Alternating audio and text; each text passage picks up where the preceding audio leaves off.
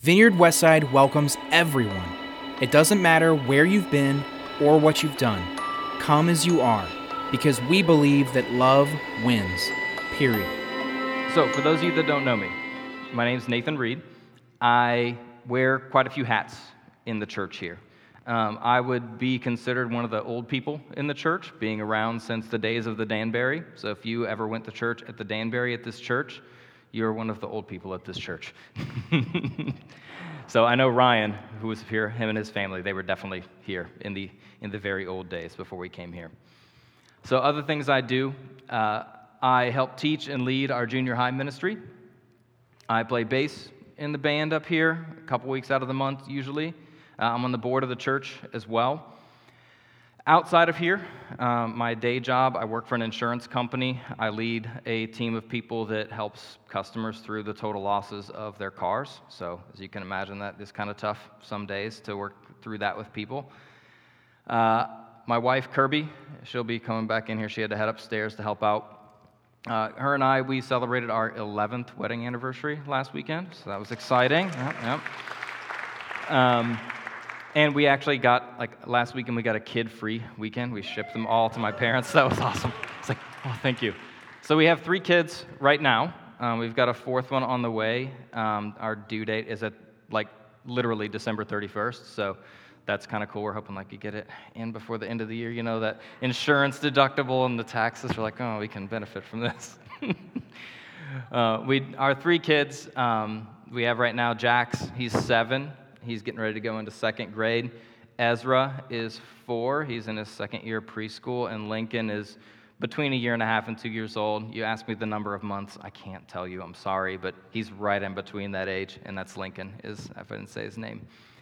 Uh, my spare time, when I'm not doing any of those other things, in the spare time I have, I, I like to run. I like to work on projects around the house. One of the things we've been doing lately, which is like the bane of my existence, and I'm sure some of you can sympathize with me in here, is we're painting and staining our stair rails in our house. I hate painting. I hate it. I'm bad at it. I leave the drips everywhere. Kirby follows me and cleans up the drips, and I get really annoyed. I'm like, ugh, I hate the drips, but I hate painting. But it looks great. It's going to look great when it's done, but I hate it. So if you hate painting, we're together. So, as we get into things a little bit today, I want you to you know, take out your phone, whatever you take notes on, stone tablet, paper, there's paper in front of you.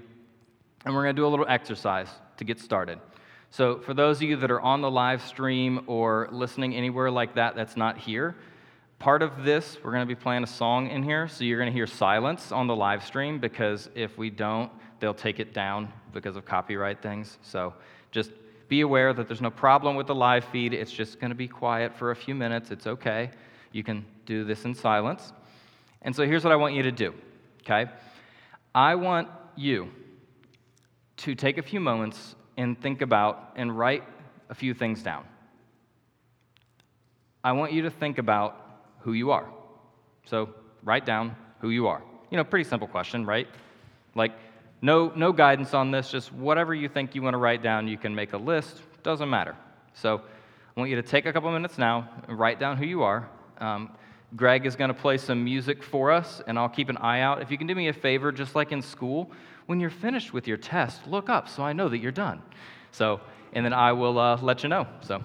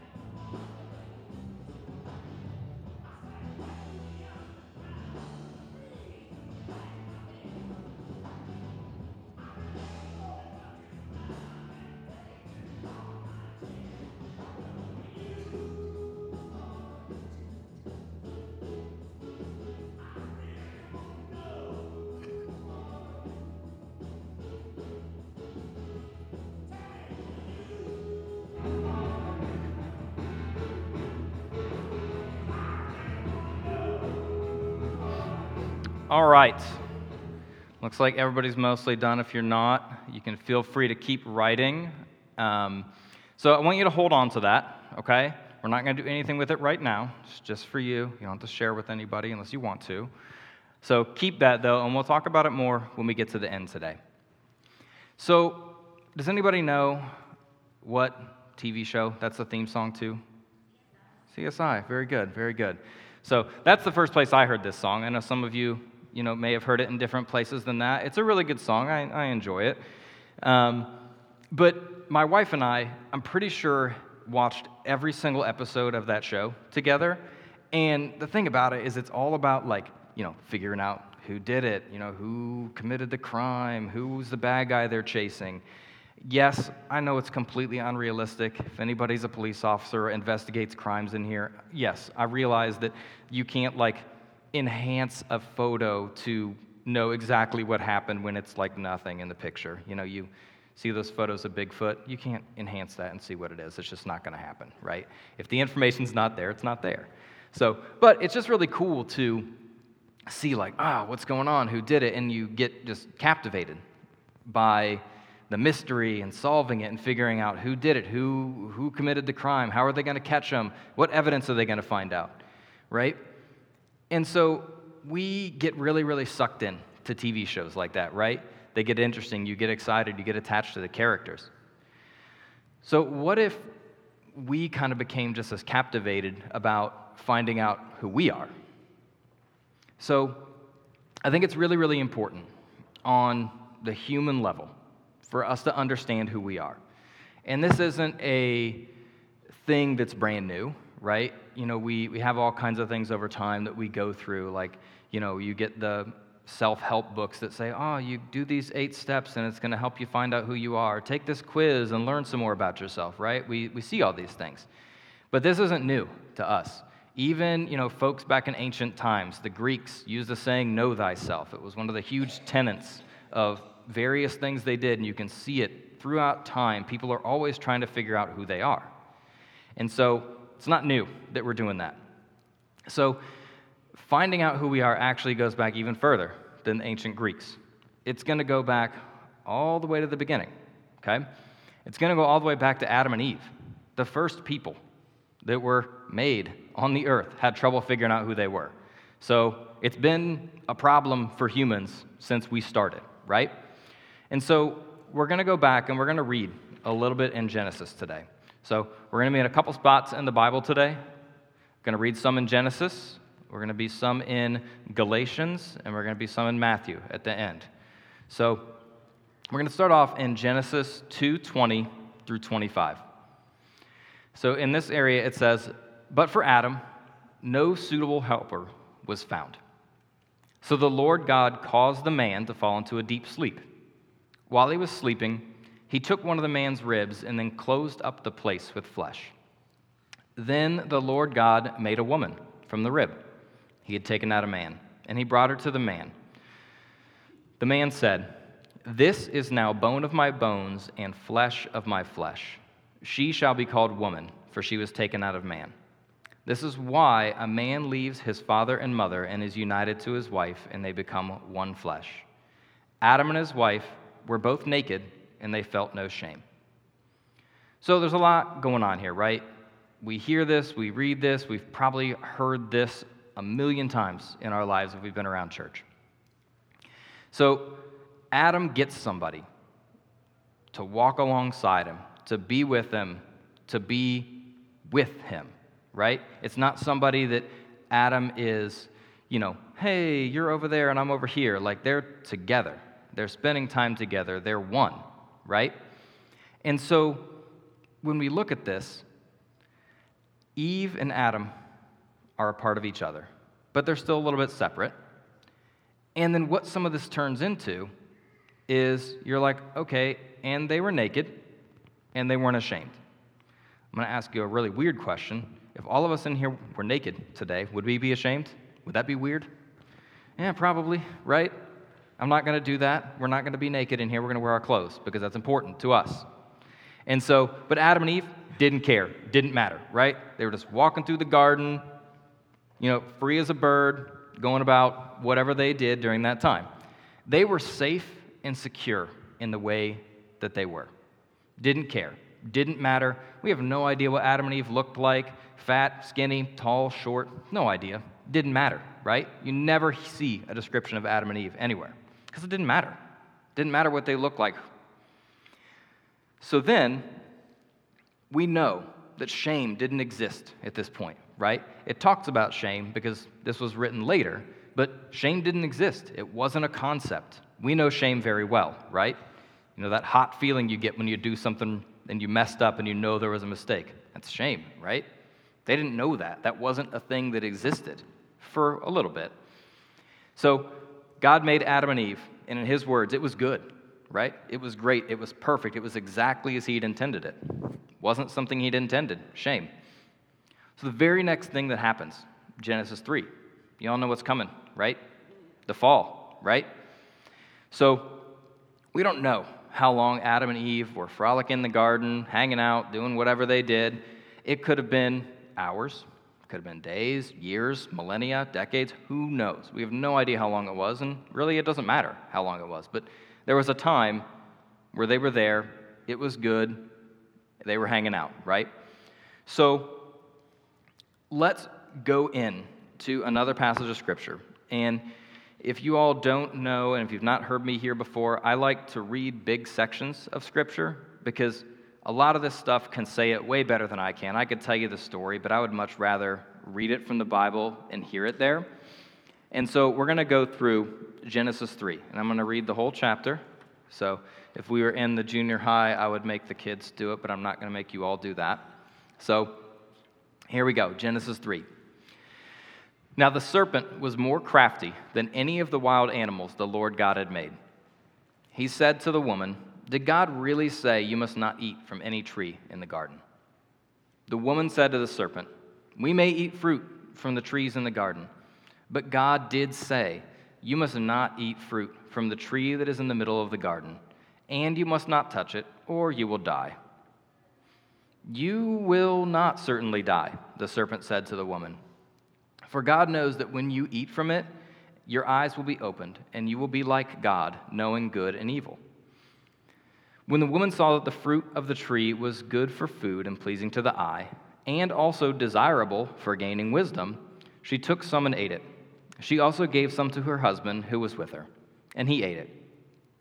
Then the eyes of both of them were opened, and they realized they were naked. So they sewed fig leaves together and made coverings for themselves. Then the man and his wife heard the sound of the Lord God and he, as he was walking in the garden in the cool of the day. And they hid from the Lord among the trees of the garden. But the Lord God called to the man, Where are you? He answered, I heard you in the garden, and I was afraid because I was naked, so I hid. And he said, Who told you you were naked? Have you eaten from the tree that I commanded you not to eat from? The man said, oh, The woman you put me here with, she gave me some fruit from the tree, and I ate it. Then the Lord God said to the woman, What is this you have done? The woman said, The serpent deceived me, and I ate it.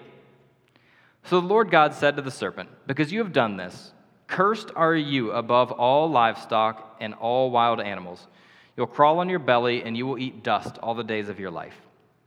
And I will put enmity between you and the woman, and between your offspring and hers. He will crush your head, and you will strike his heel. To the woman he said, I will make your pains in childbearing very severe. In painful labor you will give birth to children.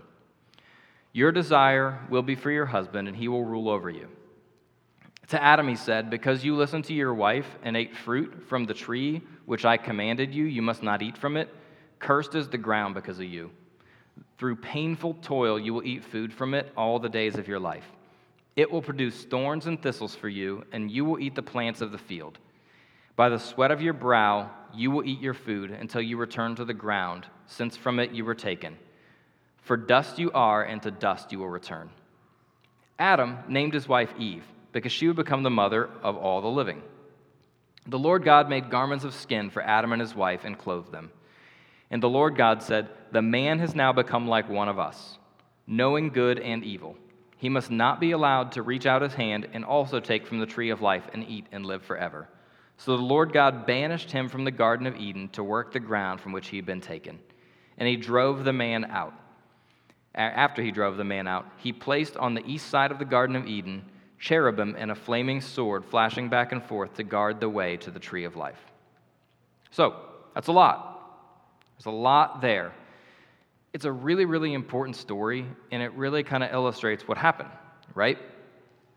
Shame entered the world when Adam and Eve, together, not just one, not blaming it on Eve, not blaming it on Adam, both of them made a choice and went against God. Immediately after that, they went, Oh, we're naked, right? And they felt shame.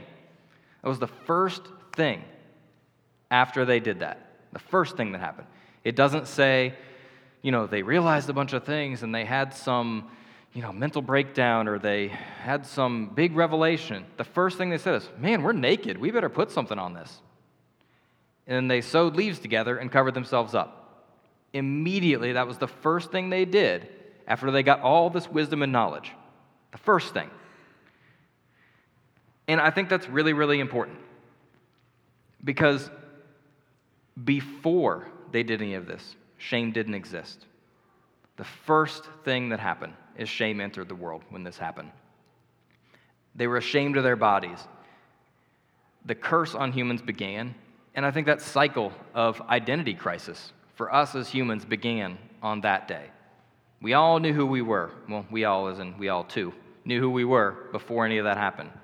Didn't have any qualms about who we were. Didn't matter what we looked like. Didn't matter what we did because there were two of them and everything was great. And then this happened. So it's clear what God's intention was from the start. God's intention was that we could walk with Him shame free. When I read this story, one of the things that I imagine is that Adam and Eve walking with God through the garden in the cool of the day. If you kind of think about that and imagine what that might have been like, not necessarily just imagining like, you know, walking with God and what he looks like or anything like that. You know, the way I always see it is like, you know, walking through a forest, the weather's perfect, there's no humidity, it's just great. I'm just walking through the forest, and there's like this huge giant foot that I can see next to me that's God, like kind of traipsing along in the garden, and, you know, somehow miraculously avoiding smashing all the trees that he just made. But that's how I see it in my brain. But that feeling you get when you think about, I'm walking through the forest, it's cool, it's nice, it's perfect outside, and God's hanging out there. That's what they got to do. It's so much greater than what I can imagine, but that's what they had before they ate of the tree, before shame came in. It was great. So after that choice, Adam and Eve made, sin and separation from God entered into the world. It changed everything. They had complete access to God, walking with Him in the garden. And then after that, nope, they got kicked out, and it became a lot harder on us. I think sometimes a big part of our identity is wrapped up in being anti ashamed. And so here's what I mean by that someone ashamed of the way they look might constantly work out constantly say, oh, this part of me is not perfect, that part of me is not perfect, I have to make it better, because they have a fear of what they look like and they're ashamed of what they look like. It could be anything. It could be something different for you. You know, everybody has something that we're ashamed of in general, whether it's something about us, something we've done, and we spend so much time, energy, and effort fighting against what we're ashamed of and saying, well, I don't like this, so I have to do everything the opposite of that to correct that thing that I don't like about myself. Just like the first thing Adam and Eve did when they felt shame was cover themselves up. We do the same thing. So that example of, you know, working out all the time to cover up some shame about a part of our body, it's covering up. You're covering up that shame with working out and trying to improve yourself in that way. On the flip side, somebody might just turn into the funny person because they don't know what else to do. They say, well, if I can't fight this, I'm just going to give up. And that's their fight against shame. I know a lot of times we see comedians being people that are the most depressed people in the world. I mean, if you look at Chris Farley and everything that happened to him, he was a big comedian when I was growing up. He was great. He was so funny living in the van down by the river. But he was so, so torn up inside. Robin Williams was the same way. And you see that that's the mask these people put on to go against the shame they had about something in their lives. I don't know enough about them to know what they might have been masking, but it's, it's what they did, and it's what we do sometimes. We wrap up so much of what we do in fighting against what we don't want to be. So, I've given you the bad and the ugly. So, where's the good? You know, what, what do we do from here? Where do we go? What does this look like in a good way? Because it all sounds kind of terrible right now. How do we get there? How do we get ourselves back to the way things were in the beginning? So let's look forward into Galatians and see where it takes us. So, Galatians chapter 3. So, I'm going to set this up for you because I'm not going to read the whole chapter because there's a lot there. So, there's a huge discussion in this that Paul is writing about faith and the law. So, the law is the Old Testament law that we're talking about. All the sacrificing animals, you got to do this, you got to do that. If you have a white hair growing out of your pimple, it means this, and you have to do that. If you got a black hair growing out of it, it means this, and you have to do that. If you've ever read Leviticus, you know what I'm talking about, and it's crazy. Like, read that book, and you're like, how could you follow these rules? It's insane. But when you look at this, there were some things that happened during this time. There are some people who thought that after Jesus came, they still needed to follow every single one of those laws and that we were still in the same place we were. But then there were other people who thought differently and said, well, no, it's faith. And so Paul's discussion here was is it faith? Is it the law? How do we work between these two things? Which one's right and how do we work through it? So Galatians 3:23 through 28 says, before the coming of this faith, we were held in custody under the law, locked up until the faith that was to come would be revealed. So the law was our guardian until Christ came that we might be justified by faith. Now that this faith has come, we are no longer under a guardian.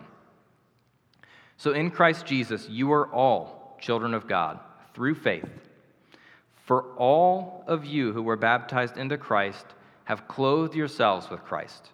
There is neither Jew nor Gentile, neither slave nor free, nor is there male and female, for you are all one in Christ Jesus.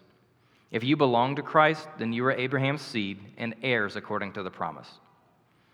So I want you to really hear and understand what he's saying here because there's a lot in this section. There's a lot here, and it sometimes when Paul talks, we read it and we're like, yeah, that's cool, but like, what does it mean? Right? So, before Jesus came, there was a lot of division. There was the law, right? The law, it says, was a guardian to keep us on track and to keep us good with God. Because if you've read in Romans, the wages of sin is death. So if we sin, we deserve to die, we're done, right? We get one chance. If we mess up our chance, that's it. There were different things in the law that allowed you to move past that. You know, the sacrifices and things like that allowed you to move through there. Now that Jesus has come, it's different, right? We don't sacrifice animals anymore when we do something wrong, thankfully. I don't want to do that. So, Jesus has come, and we don't have to be a good person to measure up. We have to follow him. And that's a huge change from what they were doing before. We also don't have to be a Jew to be close to God. And I think that is where it starts here, is saying, okay, you all are arguing about this and saying only these people that are Jewish in the line of Abraham, Abraham's seed, as it says, are allowed to be the ones close to God. Well, that's different now. That's over. That's done. This has changed. So it's important when Paul says there's not a Jew and there's not a Greek anymore. There's not an enslaved person, there's not a free person anymore. There's not a male and there's not a female anymore. Does he mean that there aren't Jewish people and Greek people anymore and that there aren't men and women anymore? No, that's not what he means. What he means is none of those things matter anymore. If you're a Jew, you're no greater than somebody who's Greek. If you are a man, you're not greater than a woman. If you're an enslaved person, you're not any greater than a free person. We're all on equal footing. That's what he's saying here. It doesn't matter. None of these things matter anymore. They're insignificant. There are differences, and they mean something to us as humans, but to God, it doesn't matter. We are all of Abraham's family. Abraham was given a promise by God in Genesis something. It's early in there, I can't remember when it is, but he was given a promise by God that his people would get to be with God. And that was where that thought of the Jewish people came that we are Abraham's people. Now, Paul is saying, nope, all of us are Abraham's people now, whether you're Jewish or not. That's really, really good news. We're all on equal footing here. We are all treated as sons of Abraham and heirs to the rewards, right? We all have an opportunity to spend eternity with God now. When as before, uh, it was a little more dicey, right? And I want you to know this is who we are. So I want you to take out the notes you took earlier. Okay? As you're looking over those, there's not any shame in anything you wrote. All those things you wrote are probably things about yourself. They talk more about what you are rather than who you are.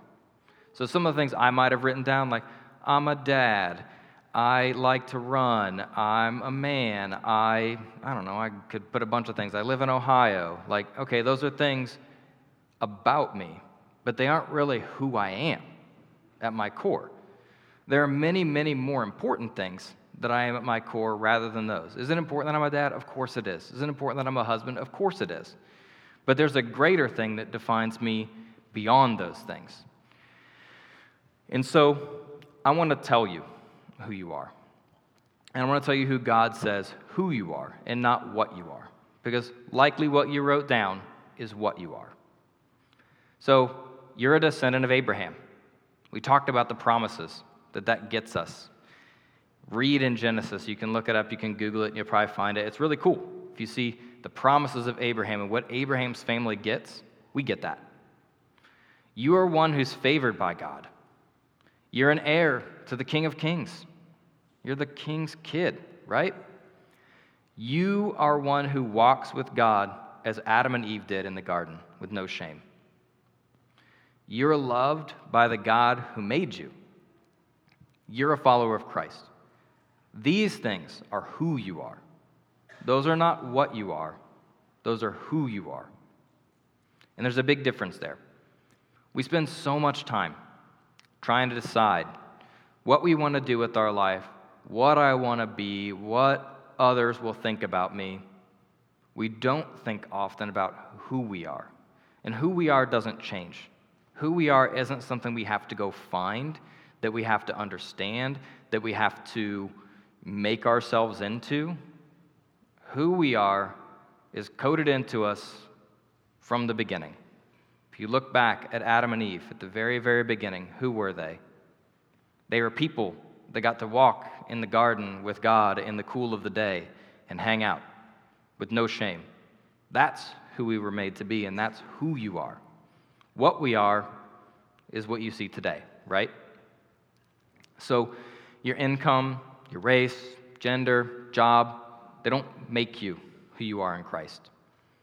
Those are all great things, and they all make us different, and they're awesome. I'm glad we all do different things, and I'm glad we're different. But at our core, the who remains the same, even though the what changes. So, what I really, really like about Christians in general is that we're all a little bit different, right? I know people that go to tons of different kinds of churches. You know, we are people that go to a vineyard church. You know, we're going to be a little different than people that go to a Lutheran church or a Catholic church or a Baptist church or a Church of Christ. We're all a little bit different, right? But we have the same goal in mind, and we have the same who at the core of us, even though we might believe some slightly different things on the other side. So, Matthew 22, 36 through 40. I want you to really think about this and what we're supposed to do from day to day as who we are. The greatest commandment is love the Lord your God with all your heart and with all your soul and with all your mind. This is the first and greatest commandment. It's the first thing we have to do. Second is like it love your neighbor as yourself. All the law and the prophets hang on these two commandments. So I want you to do a few things today as we head out. If you're feeling up to it this week, share who you are with someone close to you. I know some of you have small groups that you meet with. Talk about it. Because one of the things about when you learn something new and you teach it to somebody else, it's going to be more inside you. It's going to be in your brain, it's going to be in your heart if you keep talking about it. I don't want you to share the what you are. Not like, I'm a dad, I go to Vineyard West Side Church, I've got three kids. You don't need to share those things because if you're close to people, they probably already know that about you. They're like, yeah, I get it. I know you have kids. Thanks for telling me again. Um, but I want you to talk about who you are and who you are in Christ. The second thing I want you to do is I want you to pray to God to help you begin to live your life like a person who's confident and secure in their identity in Christ.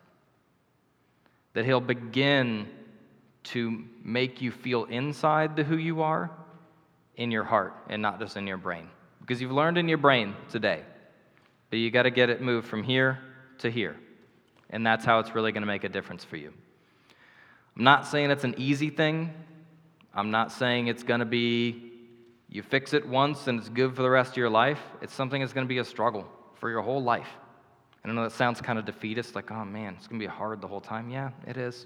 I'm just trying to be realistic here. But if we're doing that and we're continuing to go through that, we're going to learn more about who we are. And we can take those fig leaves off and we can walk with God in the garden. So let's go ahead and pray and wrap up. After I pray, the prayer team will be up here and you can see them for prayer. God, thank you for today and uh, thank you for the time that we could spend together. Help us to take the things we learned today and translate them from our brain and put them in our heart, put them in our soul, put them in a place that we'll never forget them and that we can move forward in our lives and live with them. Keep us safe and bring us back next week. Amen. See you, everybody. For more information about Vineyard Westside, please visit vineyardwestside.com.